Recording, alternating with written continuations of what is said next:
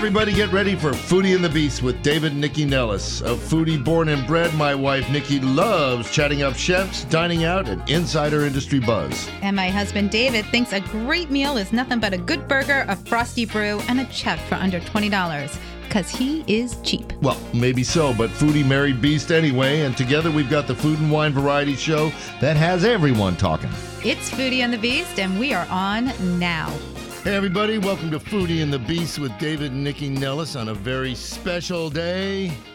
Come on, what day We're is back in studio. We're actually back in the Come on, studio. everybody. Yay! That's Oh right. my we God. don't. We're not in our Next bedroom. time, we're going to bring in a better crew because that was the most lackluster. Come like, on, yay, we're back yeah. in studio. Well, I Thank mean, you. We're not feeding our dogs treats to shut her up. We don't have our son flushing the toilet in the background. This is great. Yes. Okay. All That's right. it. All We're right. here. So, right. welcome to Foodie and the Beast. We're so excited to be back in studio. We want to give a special shout out to Andrew Mitchell, who is our producer. We could not have done the last. I think you uh, just got a promotion. we could not have done the last 16 months without him. He helped put everything together so that we were able to put out an incredible show still every week. And we're so excited to be back here today. A couple of things to check out. If you go to the list, areyouonit.com, you will find everything going on for Bastille Day and celebrations start during the weekend. So Sunday, which is today when the show is airing, there's celebrations happening. And then, of course, it goes all the way through Wednesday, which is the actual La Fête Nationale. So pay attention. That was French. Okay, Very impressive. All right. So we got a great show. Of course, we're joined by the folks from Central Farm Market. Mitch Berliner is going to tell us all about all the fresh stuff that's out there. Georgia Dunn is the founder of British West Indies Trading Company. It's uh, it's a family uh, that's been in the ginger beer business since the 1550s. She doesn't look that old, but it's possible. and she's got a new line. Uh, we're we're going to be hearing about um, um, all of her, her her cocktails and drinks and beers, but she's also got a new line of gluten-free. Um, Plant-based beer, alcohol, and beverages made with 100% fresh produce. Mm-mm-mm. Okay, who's that man? He's the man. He's Kyle Bailey, winner of the 2019 Rammy Chef of the Year. He's the, he's the man that made Salt Line famous down near Nat Stadium. He's co-owner of the hit, hip, gloriously delicious Dauphines in the Central Business Dis- District, and he's our buddy, buddy, buddy, along with his wife Tiff MacIsaac, Washington's baker to the star. He's with us. He's going to give us a 411 on Dauphines, and he better have brought some food. Okay. I'm hungry. All right. Nature's Path Gardens for Good program recognizes the critical role of community gardens and their efforts that provide access to organic, fresh, and nutritious fruits and vegetables for folks, particularly folks living in the city. Um, uh, and they have a grants program that funds local gardens. Um, uh, we have Samantha Falk, who is the Director of Communications with Nature's Path, with us. And one of the recipients of those grants, Dr. Trufina, am I saying it right? Choti? Dun, dun, dun. Uh, who is uh, the president of the board of um, AfriThrive, one of the recipients. And another old friend of the show, restaurateur Hakan Ilhan, is with us. Uh, he's nuts. He said, damn the pandemic, full speed ahead. He opened another restaurant. Are you no, okay? he's opening Do you need restaurant. a psychiatrist? No, Like a you're- food you got psychiatrist? it totally wrong. It's He's called- it- opening. opening. Well, he's opening. It's not open yet. Well, he's doing but the point Okay. is he has to have been working on it for the last year and a half. Uh-huh. You're a crazy man. okay. and uh, it's called Il Piatto, and uh, along it goes along with Brasserie, Brasserie Liberté, uh, Ottoman Taverna, and Al Dente, his other restaurants. Uh, he's in along with his chef Chris. I want to say this one right, Lanidrek. Lanidrek. Did I do it right, Chris? Oh, I- Okay. I, love you, Chris. Thanks. For, even if I'm wrong, thanks. All right, but first, let's that was to- the longest introduction. Oh, it's fine. ever. It's fine. I can do whatever I want. It's half my show. All right, let's go to Mitch Berliner and talk about what's going on at the markets and Gazpacho. Hi, Mitch. Good morning. Tell me about that. How are you kids? It's Hi. a glorious, glorious day. Today, You know, we were at Central um, Farm Market. We went to Pike and Rose Last last. Saturday. It was jamming. and we got all the stuff that we needed to i didn't do um i didn't do gazpacho but i did a chilled tomato soup because we got massive gorgeous tomatoes there so um i'm all with you for gazpacho it's gazpacho season Yes, we've got all the makings of gazpacho. hmm Hot days, a cold gazpacho. It's not complicated. Just Google it. Don't even just just make your own up as you go. well Put let me ask you are you a purist with gazpacho do you believe in bread in gazpacho or are you all No. veggies in gazpacho No, just veggies And sometimes, though, I like to put in some fruit. I put in peaches. Sometimes I put in watermelon, gives it a little bit of sweetness. Yeah, the watermelon is good. Yeah, good so I like that. And I also will say, in honor of Bastille Day, Mm-hmm. um, Meat Crafters is now, um, along with their beautiful line of uh, charcuterie, are is making the best pate ever. And we're making. I making. feel it- like that's a gauntlet thrown, Mitch, because um, Kyle Bailey came in with his own pate. Oh, And okay. But he calls it patty. well, 'cause this he's not pate French. is made Mhm. with um, Randall lineback beef, oh, cool. which is the only, Oh yeah, that's hot beef. Yep. the oldest, oldest um, breed in the United States, That's and true. Chapel Hill Farms hmm is um, keeping it alive, and they're right here in Sperryville, Virginia. We had those guys on the show We've about had them on a the year show. and a half, two years Lucinda ago. and her dad. Yeah, we had them on they're- the show. They are They're amazing. fabulous, hmm and All right. we have partnership with them. They're keeping all their product at our place, and we've come up with the pate recipe with them. All right, uh, Mitch. I hate to do this to you. We got to roll. Okay. So make sure So everybody knows where the markets are. all the ingredients for gazpacho and peaches, nectarines, apples, you name it, everything Mhm. at Central Farm Markets. We have three locations Pike and Rose, which is every Saturday on the parking lot of the REI uh, parking lot. Mhm. And then we have our Nova Market on the Church of the Holy Comforter on Sundays in Vienna. hmm And we have our flagship market, 16 years old, Bethesda downtown on the elementary school, All right. a parking lot of, of the Bethesda Elementary School. All right, go Mitch. there. Thank you. It's a- See ya. It is Thanks, a Mitch. blast. All right. So now let's drink. Yeah. So- and we could we can do it again in studio. Georgia Dunn's here, British West Indies Trading Company. This woman, not only did this woman grow up in Turks and Caicos, Mm.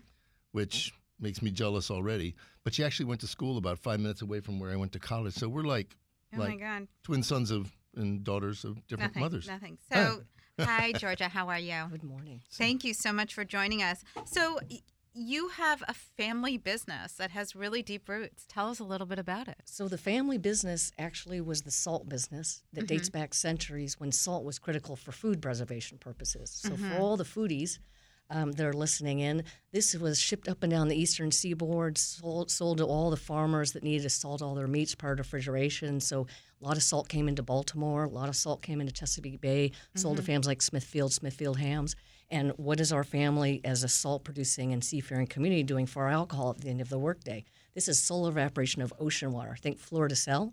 Mm-hmm. This is a hot climate, a hot industry, no shade, pre fan, pre air conditioning. Well, all of our families made alcoholic ginger beer. We never made it as a business, we just made it as a household staple. And I But got. ginger beer is normally not alcoholic. Thank you for asking that. Very good question. Help clarify that Right. what you're talking about is it's called prohibition beer. We Okay. actually had 1,500 ginger beer brewers in the United States of America. Anything with the word beer after it, Mm-hmm. birch beer, root beer, ginger beer, always fermented until 1919. Uh, the government walked into people's lives and said, "This is now illegal." And what do you do to continue to make your um, your beverages so that you've got your land, your equipment all tied up in order to feed your family? Well, that's when they those brewers converted their uh, their brewing equipment to make a soft drink out of it. That's when it landed next to Cokes and Pepsis in the grocery stores. Oh, Pro- fascinating. yeah, prohibition was lifted; it never came back. So with my beverage, we continue to make our alcoholic ginger beer, and um, I'm here then to now put the beer back in the beverage, Okay. and uh, and to make it authentically just the way we did back in the day. No artificial coloring, flavoring, preservatives. Well, let's so let's just talk. I mean, we have like another minute with you. Mm. Just tell us. So, ginger beer is it just is it produced like beer So- but made out of ginger? Excellent question. So in the Caribbean, we cannot grow grain or hops, the basis of the beer that's here in the United States. So David is my malt-based brethren, as I call him. Um, this we're more actually Recently. like yes, we're more like we're actually more like vintners in the Caribbean. We're fermenting tropical produce, um, and uh, that includes in this case lemons, limes, hard Caribbean spices, fresh ginger, that is hand prepped to replicate my family with a knife and cutting board, um, as well as cane sugar. All of that gets fermented. So think grapes getting put in stainless steel stank, tanks after being crushed, adding yeast and fermenting it into alcohol. That's what's happening um, with my ginger beer. So think more like a spiced wine. And interestingly enough, customers t- share with me that it tastes like this mixed drink, like a Moscow Mule in a bottle. And who knew the very thing that we've been jo- enjoying for literally centuries ends up tasting like this modern So phenomena. we're, we're going to come back to you Yeah, we'll come back to periodically. you, but- but... I do want to tell everybody this is not a brand new world that Georgia's in. She's your your products are in every Harris Teeter on the East Coast, right? Th- that's correct. so, so It's really good. She's a Okay, mogul. We'll be back with you in a little bit. But so now we're going to go on to good friend Kyle Bailey. He's been on the show a thousand times. not a great Um, friend, but he's a good he's a good. He's a really good friend. Um, and uh, so Kyle, when I, we were coming back in studio, I called Kyle and I was like, "You have to come on the show because we're back in studio and I want to celebrate and I want you there with Well, me." plus, you've got a new restaurant to talk about. well, there's Yeah, that yeah. too. really, But good very, very restaurant. happy to be back in studio. An I know. awesome new restaurant. Well, what can we do? Two minutes on your background. Like, are you from Mars? Or are you from the world? Where did you come from? And how did you get from there to here? Uh. Um, Southeast Pennsylvania. Um, got a job as a dishwasher when I was 14 and fell in love.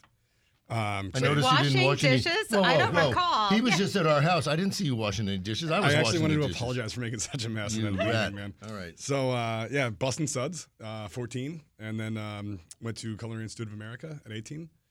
Moved to um, Miami and then to the Bahamas and New York. Bounced around a bit. Not, um, not back to Southwest Pennsylvania. Southeast. South. Oh, sorry. It's a And big he's like, difference. no. Oh, I And he's beg like, your no. pardon. No, I did Uh, not. No, I really don't even visit anymore. Yeah. so um, uh, then to New York, then to DC. Um, uh, opened Birch and Barley in 2009 with my wife Tiff. Mm-hmm. Um, we went on to she opened Buttercream Bake Shop. Um, I went on to open Salt Line and Dauphines. Here we are. Well, so let's talk about but so salt, easy. But Saltline, it- you know, seafood, really seafood focused. Best hamburger. Right, it is does have. But Good you know, hamburger. it was New England in its concept. Yeah. Um, and then Dauphines is a total change in presentation and everything, and it's even. Don't take this the wrong way, but like it's really elevated. It's like I it's don't like, take that the wrong way. Do you know what I mean? Yeah, like Saltline sure. is fabulous, but it's right by the ballpark. It's uh, the food is delicious, but there's great drinks. It's a bar. It's a hangout. Dauphines is like it's like old Washington.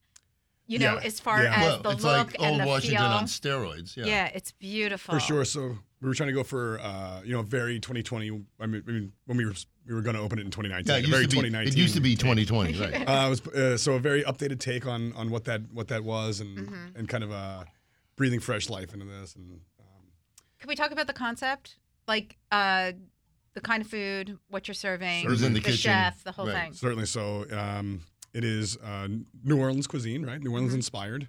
Um, we uh, we got our hands on an uh, amazing chef, Kristen Essig from who actually worked in uh, New Orleans for 20 years. Right.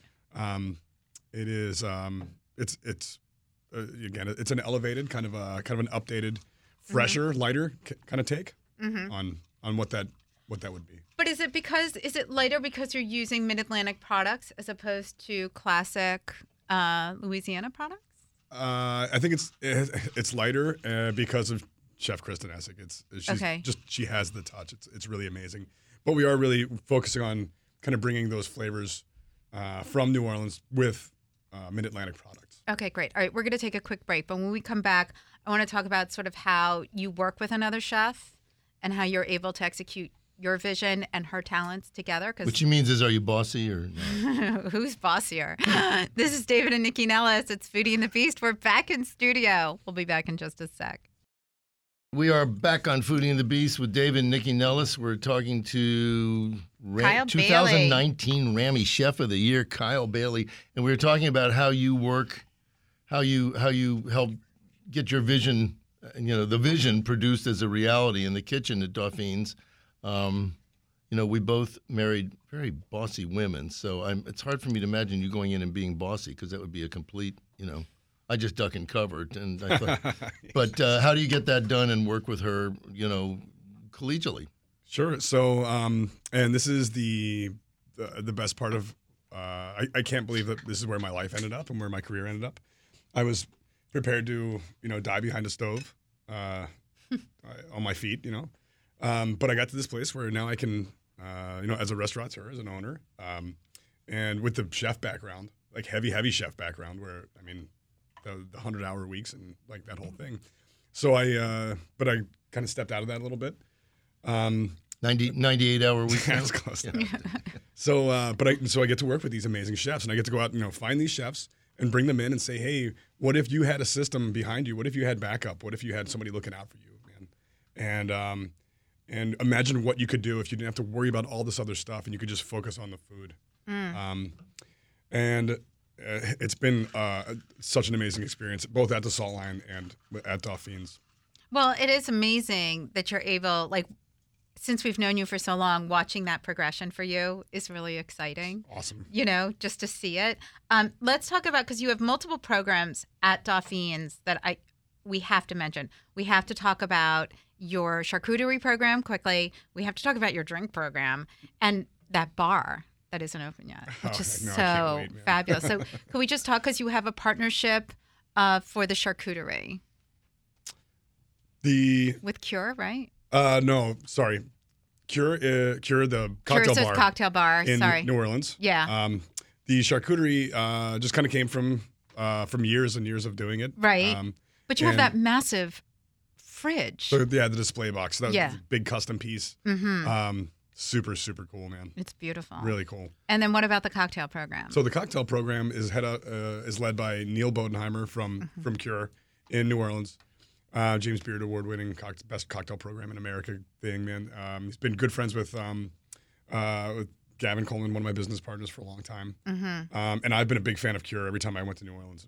Definitely got to stop Well, there. isn't the U- American Cocktail Museum in New Orleans too? Yeah, Yeah. Uh, Tales the cocktail every year. Hey, I knew Right. and, something. and Neil is actually heading that up. He's he's in charge of that now. Is it back this year?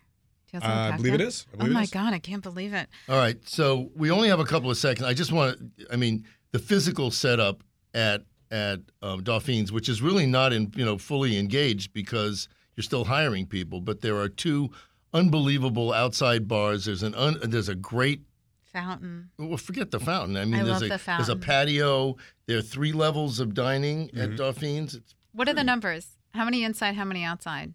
Conceivably. let me guess, 360 inside.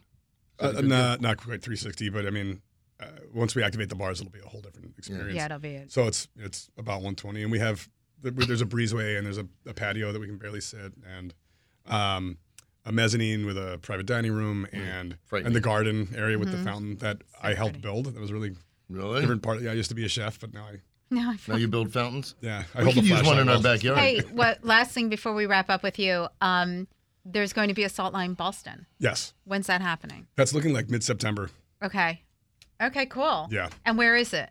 that is. Um, uh, I I Oh, can't God, remember I. There's asked so him a many, trick uh, question. so many It's in- addresses. it's in Boston. It's in Boston. Boston. Boston. You'll- you'll see Arlington it. somewhere. All right. Yeah. Tell everybody where Dauphines is. Get- Dauphines is um, 15th and M. Uh-huh. Um, uh, It's right where the old Washington Post building That's was. right. Great city. That's right. All right, man. Thank you for joining Great. us. Thank you so much, guys. Okay.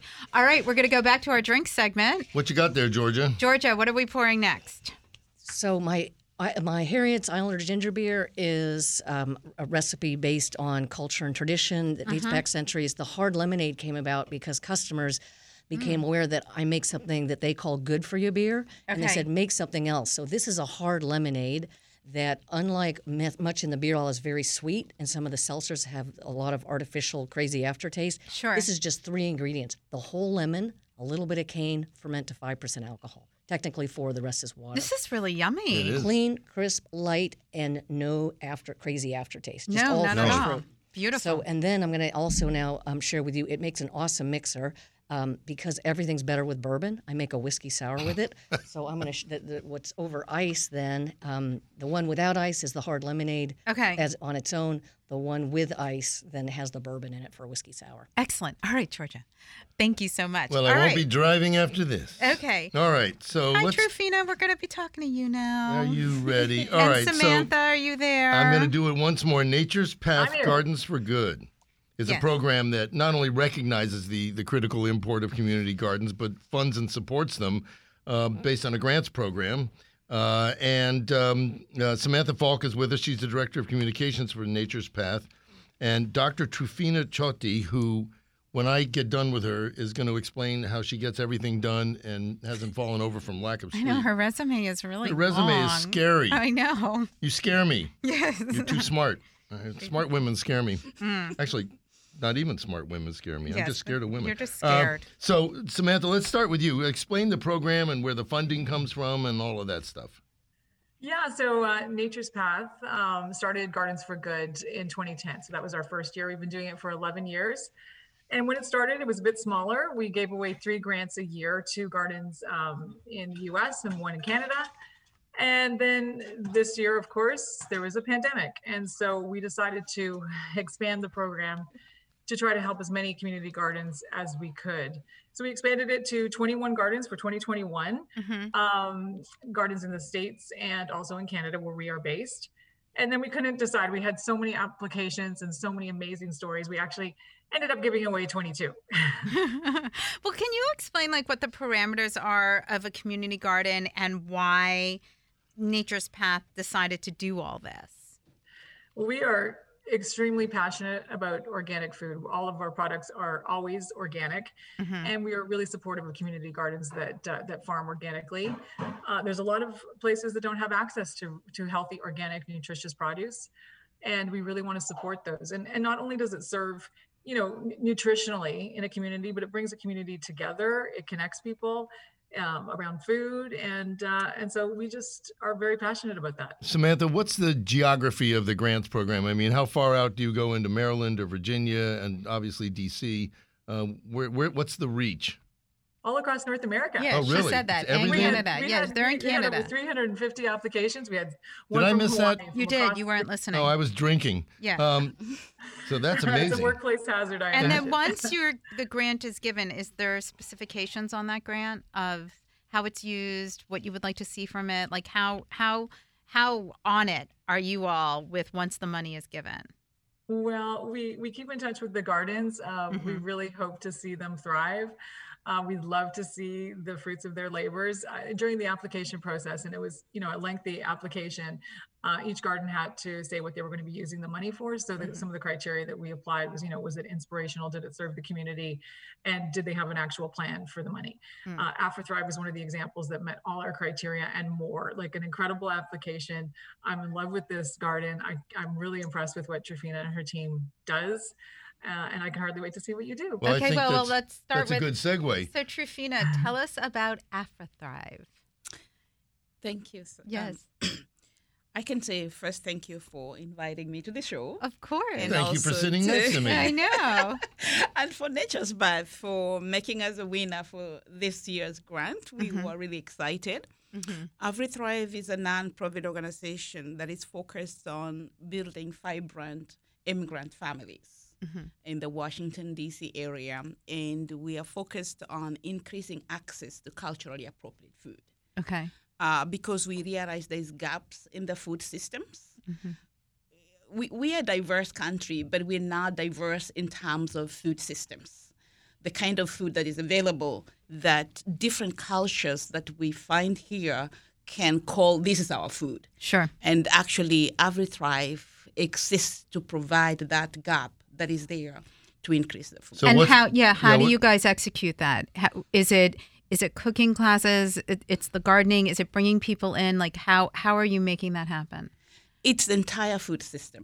Okay. So we use our gardening program to grow culturally appropriate foods. Like, and we focus such as- Yeah. Yeah. Like for example. African indigenous vegetables. Okay. We have spider flower, Mm-hmm. we have okra, we have collard greens, we have nightshades.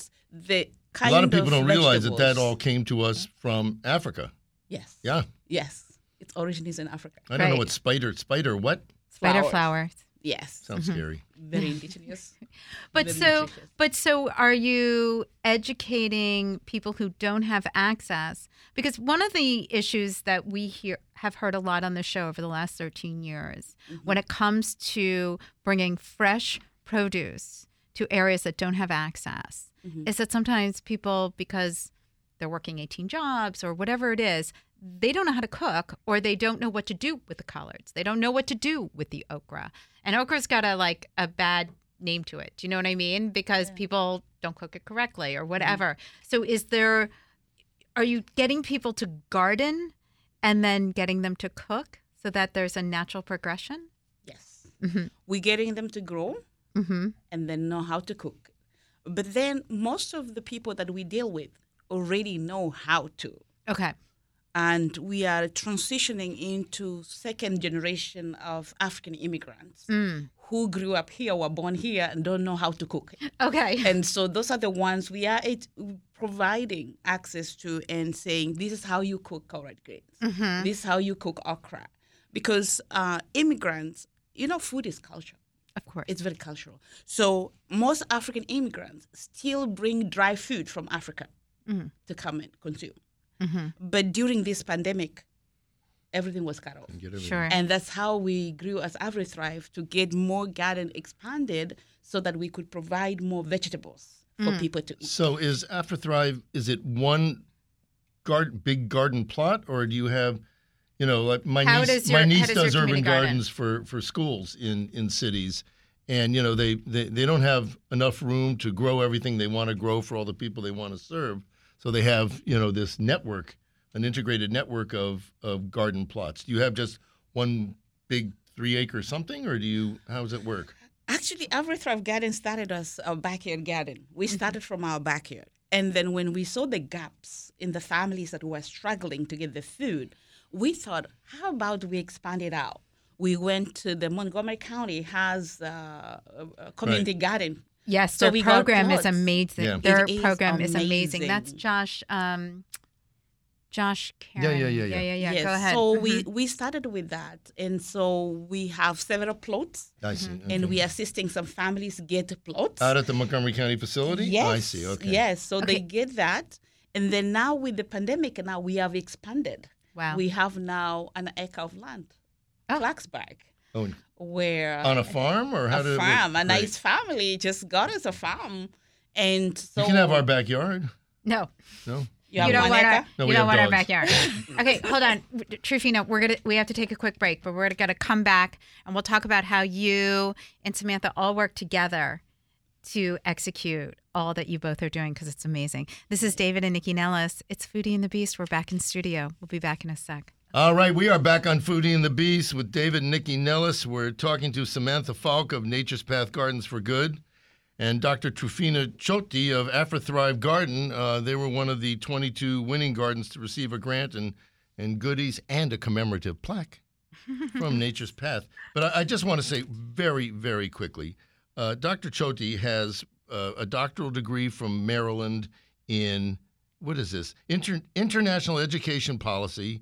She's she's an award-winning uh, presenter. She speak. You're fluent in English, Swahili, and is it Kisii? Is that how you pronounce Yes. it? I mean, you're a mom, you're a wife, you're a gardener, you're a reader, and you're an empowerment mentor. I could use some of that uh, to Clearly, help, to help me in my to help me in my in my marriage. How do you do all that and still find time for gardening? Uh, Are you Superwoman? No, I love gardening. She loves it. It's my passion. It's my go-to therapy. But you've taken your passion and are Yes. spreading it Yes. to other people because now you have all these farms. So, one of the things I don't feel like we've really discussed is how you're bringing people to the farm. How are you making that happen? How, In- how are you how you're doing the outreach? I guess is my question. Immigrant families are very interconnected. hmm So they are on WhatsApp together, they are Facebook groups. Mhm. So what we do is get the word out. Mm. Space is available. Come. Mhm. And we know the families that are already struggling. Mm. So we sponsor them to get the plots. And then we say, this weekend we are doing this. We are planting this, we're providing seeds, we are providing, you know, whether it's compost, and let's do it. So when the crops are ready or it's weed removing the weeds, we get help. It's it's a community owned uh, program because the people feel they're part of it, they are getting from it, and so we use these um, gardens as a connection point because the immigrants feel like okay, we can talk to each other, other issues outside the food. So it is great. an attraction point for it. So it's it's it's busy time, people coming to harvest and, and, and take the food. Now, how do you and Samantha work together? How did you work with Nature's Path? um, like applying? I mean, I you, I know you two have not met face to face, but Samantha, I mean, Trufina sounds like the incredible example of what you were trying to accomplish. Oh, absolutely. And Shafina, I hope to meet you in person one day. I hope to see Right. for Thrive. I, I honestly, what you do is inspirational. Nature's Path, all we did was was award you a grant. You're the ones who are doing the really hard work and making those connections in the community. And we're so honored and humbled, honestly, to be a very small part of what you do. So, Samantha, how can people find out more about the grant program with Nature's Path? You can head to our website, naturespath.com. We have a whole section on Gardens for Good. You can actually, applications aren't open for 2022 yet, but Mhm. we will be doing uh, 22 gardens, awarding 22 grants to gardens in 2022. I'm so excited for next year's program. We're hoping to be bigger and better again. Um, but you can find out more uh, online at naturespath.com. Excellent. And Great. um, Trufina, tell everybody where we can find out more about your program and uh, how we can get involved. Uh, go to www.afrithrive.org Okay. and look more about the the work that we are doing. We Mm-hmm. have uh, planted the plots and we are harvesting at Prix Cheney Gardening Program. That's where we are, and we have also with um, our Nature's Path help. We put out a deer fence on our plot. So we Oh. have pumpkin leaves coming up. We have okra coming up. We have nightshades coming up. So come and and and, and visit our website visit us on on facebook we have a facebook page and and follow us Excellent. yeah Thank you. Thank you so much for joining us today. Thank you um, this is so exciting. Mhm. Um, Georgia, we're going to go back to you. We have a variety of glassware in front of us. I don't even know what's what anymore. All right. so The, the third beverage is Harriet's Mango Mimosa. Okay. This is the same concept as the hard lemonade, the whole fruit. I'd like for you to try it rather than that one, the This one one? without the ice. That's Okay, right. So okay. you can see the bright color of all And that it's- fresh mango. You can see the viscosity. It smells It smells like great. mango juice. You are you are drinking the whole mango, pulp and all. Mm. Just that's three good. ingredients: the whole mango, little bit of cane, and I ferment to five percent alcohol. Wow. So that's just like biting into the whole fruit, pulp and all. That's so, and since it's fermented, it's good for you, right? There you It's are. like Five- fermentation is really good for your belly. There you are, Right? absolutely, It's and all pro- that. It's those- like probiotics in a drink. That's right. Yeah, think kombucha, but just a little higher octane. right. So then the next one mm. is, you know, all of my beverages make wonderful mixers. You don't need it; they all have alcohol. My mm-hmm. family drank heavily over the years, mm. all fermented. But this, in this case, I added some coconut rum to it. Tropical paradise. Oh my God, that's delicious. Thank and I that. always think I don't like coconut rum until I drink coconut rum. And then I'm like, oh, actually, I think I like it. She never met a rum she didn't like. okay, we're going to come back to you at the end. Thank you so much, Georgia. Okay. Yeah, when we get back to you, though, I want to talk about what it's like to be a woman-owned company in the middle of all these boys. You know, Yeah, that'll be a interesting. That's a good point. Bud Feist, another old friend of the show, an old friend of ours who has shown up with more facial hair than he had before the uh, the uh, pandemic, uh, and he is he is I, I, he, he's he just can't. You don't Can you sleep just either. introduce him? I know we Introduce already did. Uh, Hakan Ilhan is the is the current owner of Brasserie Liberté in Georgetown, Ottoman Taverna in Mount Vernon Triangle, and Al Dente near American University. But because pandemics are so boring, you know, all you can sit around and, and, and like look online at mask styles and buy new masks. He decided to get another restaurant concept up and running. It's called Il Piatto, and uh, Well, he's can in- we back up before, like, But wait, I just want to. you're want just to. passing stuff. Like, can we start back up a little bit? I'm not So the pandemic anything. happened. Yes, You had all these properties. right. What did you do?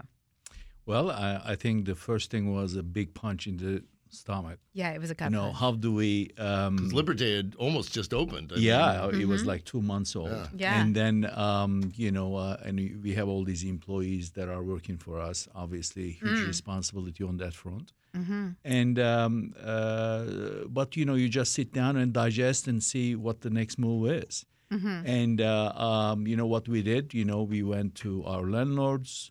Um, uh, we kind of uh, deferred s- certain rents, Mm-hmm. and um, we opened up as soon as we could in June when you know everybody you know could open up. But And you uh, also got really creative. Like I know at uh, Liberté, you did like to-go kits, like Yes. mimosa kits. Like you guys, I, I mean, there were lots of people who thought outside the box, but you guys certainly did as well. Yeah, as you put your thoughts into a box. you know, I'm uh, here you that. just stop talking? No, it was a to-go box. It was a to-go box with cocktails, right? yes, Yes. yes. So stop. Just because you're not that clever, don't be jealous. Okay, so yes, go ahead. And um, yes, we, we had to really adapt. And, you know, I mean, uh, certain locations we never closed. Uh, to go, uh, we really uh, uh, kind of uh, paid a lot of emphasis on to go uh, business as well. And, uh, uh, and, you know, our customers did show a lot of um, love to us in terms of supporting the businesses, you know, ordering online. Uh, things like that, and um, you know we, we managed it, and I think you know um, we survived it. It was uh, really a challenge, but I think we managed with the changes that we made to our business operations, and that that also taught us a lot in terms of what the next future is for uh, restaurant industry, and then uh, that's how uh, Il Piatto uh, was born. Uh, I think you know what. Um, uh, Well, because Il Piatto is in the former uh, Mirabelle location. Mirabelle, and that was really fine, fine dining. Yeah. Yes. Gorgeous space. I mean, chef, did you inherit a gorgeous space or Yes. what? Yes, it's a piece of art basically. Um, the the ceiling speaks for itself. Um, the crown molding, the design, the the attention to detail from the chairs to the curtain on the wall, the gold, the marble, the bronze. Uh, it's an outstanding design, and uh, kudos Well, to the designers. Chef Chris, how did you guys find each other? Were you already in the organization, or No, a mutual friend actually, and uh, one of our managers uh, worked with Chris in a previous uh, um, a project that you know he was working at, and um, we were looking for a solid Italian chef, and um, we met, and you know he did a tasting for us. Uh, he's very talented. Obviously, he'll be to the, our restaurant when we when we open it up, but um, presentation and the quality of food uh, I guess classic Italian in today's presentation and today's. Uh, I'll be there, baby. But was it more? Were you looking to do more um, trattoria, osteria? Like what? What kind of Italian were you looking to execute I think- before you hooked up with chef? I think what we really learned with the pandemic, I think certain things are really changed, you know, for many years to come. In terms of uh, how people are going to be dining, I think comfort food is really something that is going to be sticking around for longer. And then I think you know fine dining is going to have its place, obviously, but I think it's going to be much more limited. and uh, uh, and uh, the location that we are, I think you know, with the plaza being next to us, um, is going to attract a lot more uh, tourists. And That's a very good point. And Yes. Mirabelle would not have been accessible no, it was not those. Right. In that, Exactly. you're 100 percent right. and uh, so you know we wanted a concept that is people uh, you know are you know vast majority of people are familiar with that they can relate to Mm-hmm. and uh, we will be featuring a lot of the classic italians and then uh, um, you know um So, chef, let's talk about what classic Italian means to you. What are we making fresh pasta? Are we doing? Is there a certain? Is there a certain style? Are you, Are you making your own Are you- mozzarella? right? know? Are you regionally based when it comes to your Italian food, or do you like to go all over? Um, first, we gotta kind of digest in a in a sentence classic. Um, When uh, now we kind of forget a little bit when everybody goes, especially with the new millennium, the Food Network, all that stuff. We kind of get conf- get lost in a in a understanding of concept and stuff. When it, she is talking about classic Italian, we're talking about the roots. Uh, we want to make sure that when you step to our door, that you'll be able to travel to each part of Italian culture. So the flavor should take you to Tuscan, Sicilia, Rome. We're Parma. going to Sardinia. We're- we're- So we're that's doing- kind of We're doing our anniversary in Sardinia in a couple there of weeks. Yeah. So, so that's the I'm that's excited? Got any, sar- got any sardines? there you go. So that's the kind of um, focus. Um, Mm-hmm. um, so we want to make sure we embody the culture of Italian to each plate that we present out. Mm-hmm. So will I be able to get a bistecca fiorentina, which is uh, something specific to, to that region, or like with Tuscany? What are the sort of the the the, the entrees or the sides or whatever? The, Uh, we, pasta. well, for with Tuscan for we're in the summer one now, so we're gonna focus on tomato for us to uh, okay express me, Tuscany. yeah. So uh, uh, rustic tomato. We have uh, a bunch of tomato dishes. We have the soup, and the main of soup is the soup, is tomato. Uh, we're gonna be using a lot of herbs, we're going to represent focaccia in Tuscany like in different form. of Focaccia will be our bread service table. So there's many a way that we're going to express ourselves in this menu. Mm. And uh, with the ability to represent true ingredient, through taste, mm-hmm. without compromising in presentation or cost in your packet. Excellent. Okay, we're going to take a quick break. When we come back, we're going to talk about more of the things that are on the menu. And uh, Hakan, I think you touched on some things about the changes in the restaurant industry moving forward, and I uh, we have some time, so I want to go over that too. Sure. This is David and Nycci Nellis. We are going to Sardinia, but not anytime soon. We'll be back in a minute.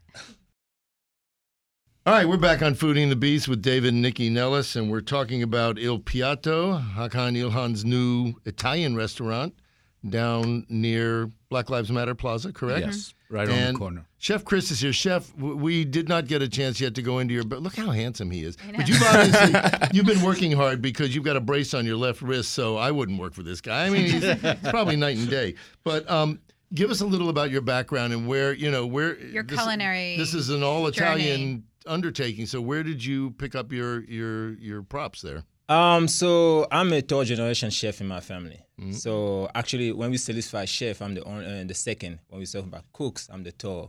um, my great great father uh, was a cook uh, in university. Mm-hmm. My grandfather was a two star Michelin chef in France, Ooh. and uh, and a farmer. And then I took from him. So started from an African background, then uh, from Congo, then uh, you drive all the way to the French classic culture and uh, Mago gastronomy. Then uh, from there, I wanted to spread my wing a little more. Mm-hmm. So I wanted to to not be just uh, certified as a French classic cuisine or African background cuisine flavor, but I wanted to be more. So the first thing came for me was to stage in Monaco because uh, we used to travel all the way to Italy, traveling from uh, mm. Monte Carlo to go to Italy, grab balsamic and uh, this cheese and terrible. stuff. This sounds uh, absolutely uh, terrible. So how, how, you have suffered? Yes. Uh, so I had to stage and uh, to to like my grandfather always said, to be great, you need to work, learn on the great people. So mm-hmm. Monte Carlo has one of the best classic and modern French Italian fusion restaurant in the world. Mm. So to uh, to mention both, so I staged there uh, in four different restaurants that I learned more different classic stuff. I developed the passion for Italian cuisine, classic and modern and more elevated. Uh, I work on the Michelin star restaurant from my grandfather to Yum Cha, who was uh, run by a very um, modern Italian young lady that found her way with mixing Italian cuisine, uh, Korean, Japanese cuisine, and French in one place, wow. and uh, mm, gave her the star. So um, that's kind of where my background came, and I came here. I work, uh, I open many restaurants. I cook for President Obama in North Carolina at Printwork Bistro. Mm-hmm. Um, I found myself at Le Chat Noir, then we opened Le Grenier in H Street. Uh, then I was executive chef for uh, Colony South Hotel in Clinton. I opened uh, the hotel with uh, Maryland Live. Uh, I end up in. so in. you've been around. I end up in a Napoli Yacht Club, and uh, I've been there as the um, elevated and uh, multi uh, diverse chef, and for a couple years, and then this time I wanted to come back in the DC scene. now you found a home. Um, found a home in the hands of Hakan, and uh, opening my new baby Il Piatto, and I can't That's wait great. to open the door for. What is the exact opening date?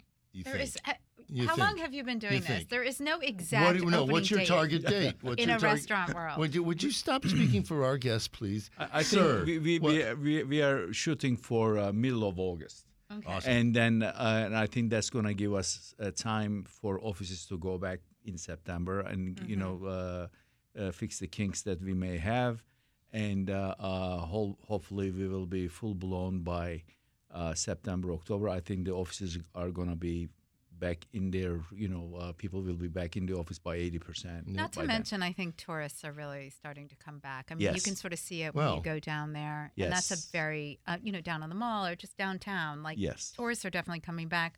Um, I want to do a personal plug. August 31st is my birthday. We'll do my cares. birthday dinner there. Baby. I think that sounds like a perfect date to um, me. uh, so let me ask, um, Hakan, for you, now that we're where we are with the pandemic, tourists are hopefully coming mm-hmm. back, people are moving back downtown. How does you know? How does that change what you're doing as a restaurateur? Like to me, one of the things I see right now, and I'm hoping for a major change. Like, there's no place for lunch in the city. Mm-hmm. I think there's 12 restaurants right now open for lunch. I think Brasserie Yeah. Liberté is one of them. Yes. Um, but you know, it's there's like there have been changes because the business. I mean, obviously staffing is an issue, um, and uh, and other things. But so what's next? How do you how do you overcome some of these things? I think you know uh, downtown has uh, is uh, bigger challenges than any other part of town, and I think uh, once the offices are back, we are going to see a recovery moving forward. Uh, I think by next year, January, February, I'm assuming that you know things would be about 80 to 90 percent in downtown DC. Convention centers are a big you know element to it, Huge. and uh, tourism is a big element to it. But you know, uh, I think uh, the government uh, uh, employees will be back in uh, in That's also a big government. deal, You know, sure. I mean, big deal for downtown DC, and uh, um, we are very hopeful. I think you know DC this is the capital of the world, and it will always come back, and then uh, in a very strong fashion, but with some changes. I think spending a lot of money in restaurants are not going to be as fashionable no matter how much money one has i think people appreciate more comfort food and you know appreciate life more mm. celebrate life more and be more friendlier to colleagues and neighbors and you know i think this thing has changed us all We're going to be a kinder, gentle. I mean, last time we were on the air, Trump was still in the White House. Now he gone. And, and, and Father Joe is in the White House. Okay, all right. This is that is a different show. So Oh, no. let's. Uh, That's my show. I know. Let's be fun. Chef, one last thing for you before we move on. Uh, just uh, quickly, if we can order one dish when we come in, what would you say you have to try? Tiramisu. Tiramisu. All right, you have me. I love tiramisu. Yeah. I cannot and wait. Um, I also have a, a new street that in that location we're gonna be also inf- uh, introducing brunch on the weekend Oh, Saturday, Sunday fabulous. morning. Ah. Yay. And brunch will have more diversity and All right. Now the real question is, will we background, be able to order an Italian? Uh-huh. yeah, it's gonna be all, all Italian. The first Italian brunch in the city. Let's Va bene, mangiamo bene. Sì. Tutto bien. Okay. All right. Just tell everybody, please, where Il Piatto is. The address. is uh, Il Piatto is 900 uh, uh, 16th Street, right on the corner of uh, 16th Street and I Street, next to Perfect Black Lives. Matter What a, corner. what a, what a location. All right, Fabulous. Georgia, come back up to the mic. Thank you, guys. Georgia. So, Georgia, David said something really interesting, which Finally. I rarely say. Um, but uh, you are in a really interesting business. Uh, it's very male dominated. Uh, was your family cool with you taking it over? Were they like, no, no, no, this is for. Well, I'm in the I'm the first in my family to, to actually make alcohol commercially. We just we just Yeah, no, we just were- we just consumed it. They were, we they were rum runners. Like, right. Well, we- like we- the we- Kennedys before. we were, we were in the food and beverage world in that we produced salt for centuries. Right. And then this was a household staple, but we never made it commercially.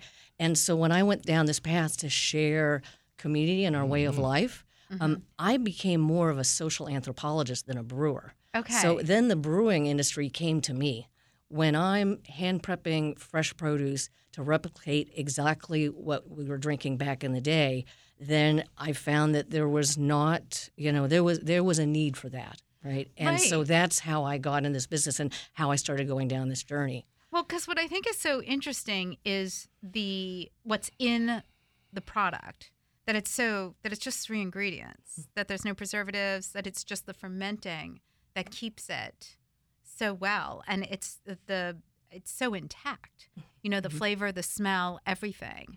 Um, it's really incredible. So let's just go over quickly. How many products do you have? I have three. Ha- Okay. Harriet's Islander Ginger Beer, Harriet's Hard Lemonade, and Harriet's Mango Mimosa.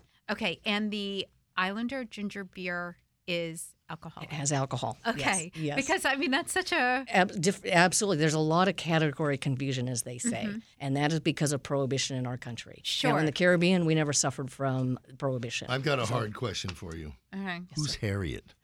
Great question. The first of the Harriets, 13 generations ago, is the, actually the first brewer on record on this side of the Atlantic.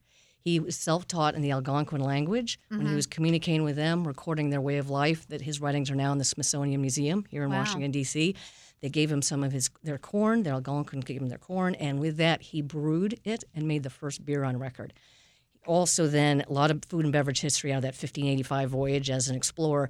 They made the uh, first mojitos on that voyage, 1st gingerbread men. We use Christmas cookies today, and that's when we started making alcoholic ginger beer as a household staple. What a great way to wrap it up. Excellent. Well, we want to thank you so much. Tell everybody where they can find you online. Yes, um, harrietslegacy.com. Harriet's is spelled, think the Hotel Marriott. Right. Two R's, two T's. harrietslegacy.com. It's available in the beer aisle, in the cold shelf at every Harris Teeter in the Southeast. Wow. Excellent. Thank you so much. And we want to thank you for joining us for our first show in studio since Yay. the pandemic uh, began. And we're so excited to be back.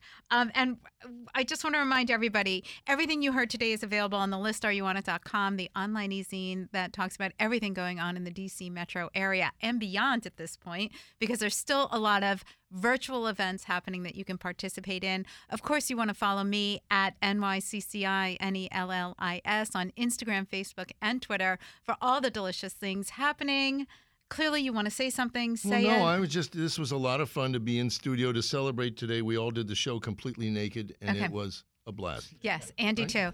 And uh, again, a lot of And I've thanks seen to, Andy naked. I mean, to Andy Mitchell, our producer, who we could not do this show without. So, with that, please be careful out there. If you have not been vaccinated, I don't know what you're waiting for. Just do it.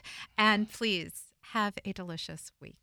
Whether it's Baker's Simple Truth Turkey or mac and cheese with Murray's English Cheddar or pie made with fresh Cosmic Crisp apples, there are many dishes we look forward to sharing during the holidays. And Baker's has all the fresh ingredients you need to turn today's holidays into tomorrow's memories. Baker's, fresh for everyone. Get more ways to save at the Buy Five or More Save $1 each sale. Just buy five or more participating items and save a dollar each with card. Baker's, fresh for everyone.